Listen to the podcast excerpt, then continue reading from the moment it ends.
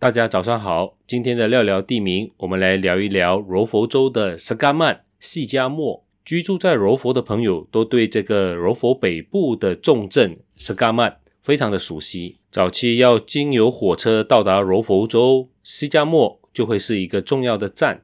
而我至少听我的父辈常常提起哦，我们海南人姓廖的大部分都是从斯嘎曼来的。也因为这样的缘故，我也常常去斯嘎曼那里走走。我很早就发现到斯嘎曼在华文地名里面呢，写着两种写法，一个呢是写作细加末，另外一个呢是写作细加晚。末是末端的末，晚是挽救的挽。我带着这个问题就去请教雷子健雷爷。首先啊，从历史的发展来看，细加末原来是属于森美兰九个小邦之一哦。想想也觉得有趣，原来森美兰王朝一度的势力呢，已经深入到柔佛境内。然后随着英国人在马来半岛的势力扩张，开始插手各州属地的重新分配。就在十九世纪末的时候呢，把西加莫归为柔佛的领地。而 Sagamat 这个马来地名的由来是一段有趣的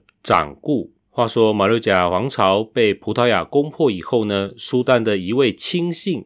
一位跛脚的宰相带着随从逃离到今天的斯嘎曼的河边稍作休息，应该是逃难时非常的辛劳，所以稍作休息洗浴的时候觉得身体非常的凉快，所以啊，这位宰相就和他的随从说：“Segar amat badan ku。”所谓的 Segar amat 就演变成今天的 s a 曼。而 Sagama 这个地名更早以前是叫做 Randal Banjang。然而，Sagama 这个地名怎么样对译成中文，在历史上就有非常多的对译法。除了我们一开始提到的细加末或者是细加晚，也有人写作细加密或者是细加木，又或者是细加物或者是细加嘛等等等等等。这当然是对应着不同的方言群，对于 Sagama 这个音怎么样用。汉字来对应相关的方言的发音。现在通行的西加末很明显就是广东话和客家话，但是也有人依旧坚持要写着细加晚。也有朋友提到说，细加末这个末端的末听起来很不吉利，应该要用回细加晚，挽救的挽，就挽回过去消失的繁荣情景。我是廖朝记，聊聊地名，且听且珍惜。我们下期再聊。